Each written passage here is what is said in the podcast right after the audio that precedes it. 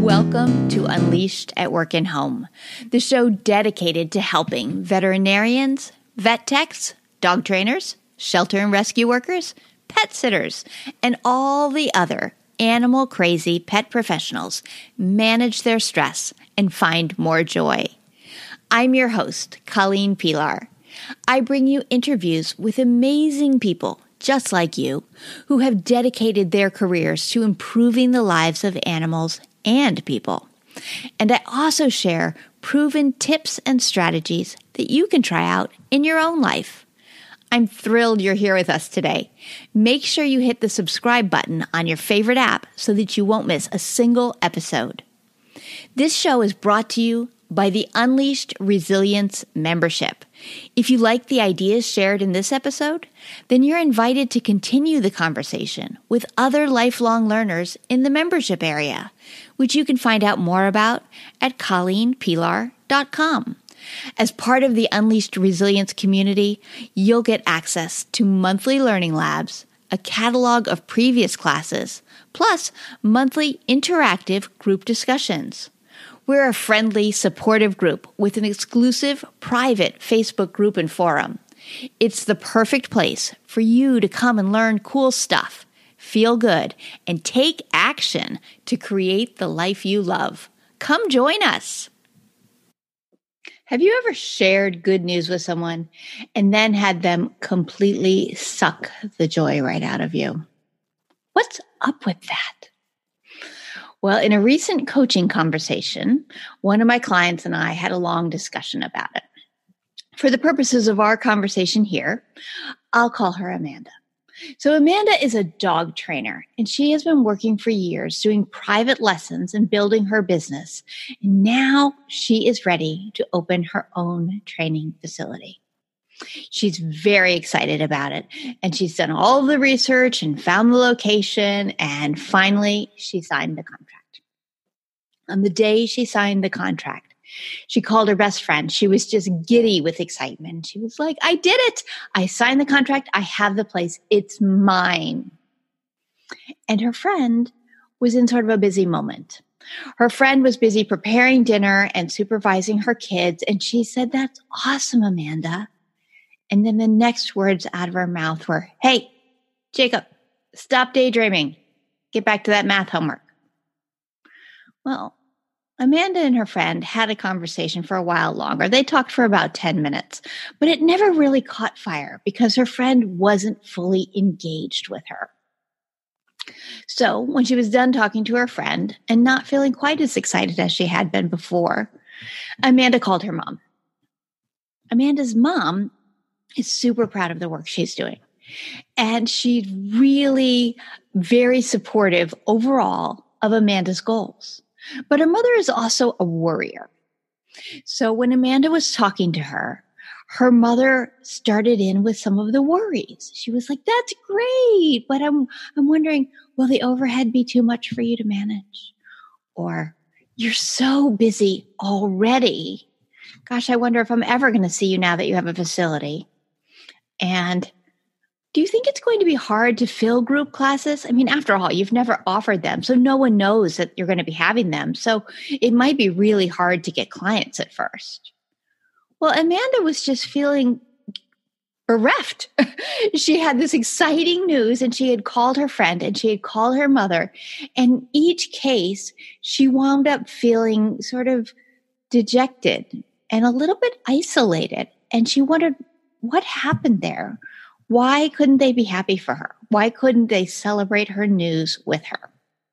So I shared with Amanda a framework that I find very helpful. Um, it's most often called active constructive responding, but it's actually a four quadrant framework. So, so there are active and passive and constructive and destructive. So Amanda's friend was passively constructive. She said, Oh, that's nice. She was happy for her and proud of her, but she didn't do enough to lead the conversation forward. She didn't do enough to really engage on a level that helped Amanda see how amazing this moment was and to really feel the emotions that she had connected with it. Amanda's mother, who loves her dearly and did not want to be harmful in any way, was. Amanda's mother was actively destructive. She allowed her fears to come out in the questions that she asked.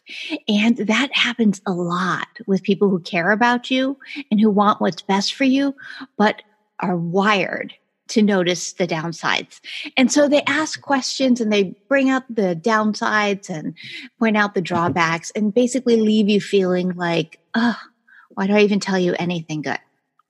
Now, Amanda did not experience this other quadrant, which is passively destructive. And that's the person who just sort of turns the conversation in a different direction. So if Amanda had called someone and said, I'm so excited, I just signed this contract for my new training facility. And the person said, Oh, I remember when I signed the contract for mine. It was really thrilling. It's so cool to have your own facility. In which case that person would kind of take the focus off of Amanda and put it on herself. So that would be passively destructive. The quadrant that we would all like to live in is up here, the active constructive. And by being actively constructive, you ask questions that help the person who's sharing their good news with you to really feel it. So, curious, engaged questions, questions that um, tell, that help the listen. Um, I'm sorry, let me say that again. Curious, engaged questions that help the person who's sharing their good news with you feel it more deeply and to think about it more deeply. So just asking fact based questions isn't going to, to really help. So where is the facility and how big is the facility and things like that? That isn't going to expand on Amanda's joy. In the same way, a question like, well, which piece are you most excited about? What are you looking forward to most? What are some of the things that having this space will allow you to do? That you haven't been able to do by doing just private lessons? What kinds of things um, have you learned in these last several years of working that are really paying off for you right now in this moment? Those kinds of questions, the engaged and curious, and wow, look at you. I'm so proud of you, Amanda. What comes next questions? Those kind are the kind that fall in the active, constructive quadrant. And those are the kind that leave people feeling heard and cared for, supported. So Amanda had been feeling kind of isolated, quite frankly. She had felt that her good news wasn't um, being celebrated, and that made her feel very, very sad. So when we talked through the framework, she was able to see that even with the best of intentions, her friend and her mother had not come through for her in a way that was very helpful. So for us, what does that mean?